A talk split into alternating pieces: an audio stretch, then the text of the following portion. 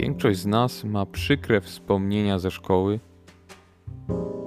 kiedy byliśmy wywoływani do odpowiedzi, zwłaszcza gdy byliśmy nieprzygotowani. Albo nagle zostaliśmy wezwani do przełożonego, a nic z tego nie zapowiadało i wywołało to przeróżne emocje od zaciekawienia po lęk.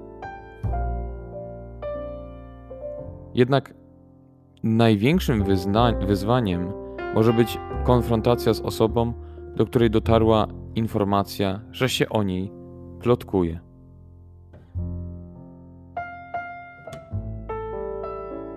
Dzisiaj to Jezus wywołuje do tablicy i zadaje pierwsze pytanie.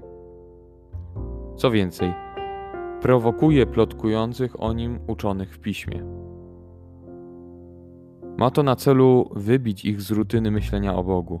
Chce im po raz kolejny uświadomić, że nie należy jego misji i posłannictwa mieszać z politycznym powstaniem, ale spojrzeć w szerszym kontekście, zasadniczo najszerszym, czyli z perspektywy niepojętego Boga.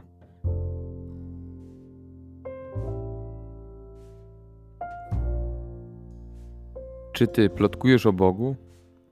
Może dziwne pytanie, ale warto się nad nim pochylić. Bo jeżeli nie, to należałoby się zastanowić dlaczego. Zauważmy, że plotkujemy o osobach, które jakoś nie mogą nam wyjść z głowy z pewnych przyczyn. Może to wskazywać, że Bóg jest ci obojętny. A jeżeli już o nim plotkujesz, to co jest źródłem tych pseudo-informacji o nim? Od kogoś usłyszałeś coś, usłyszałaś i bezmyślnie powtarzasz? Zastanów się, czy spotkałeś się z Bogiem osobiście, spotkałaś, sprawdziłeś, sprawdziłaś, zweryfikowałeś, zweryfikowałaś.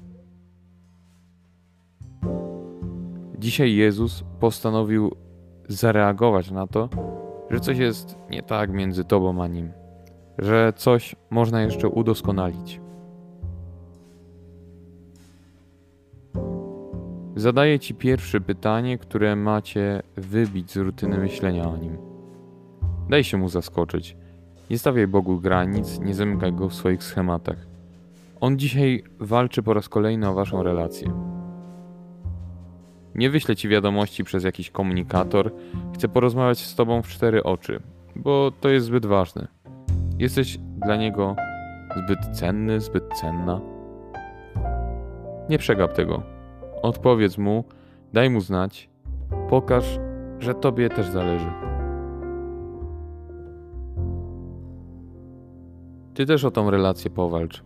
I mimo tego, że może to być bolesne, bo może już wielokrotnie go zawiodłeś, zawiodłaś, to mimo wszystko warto zacząć jeszcze raz.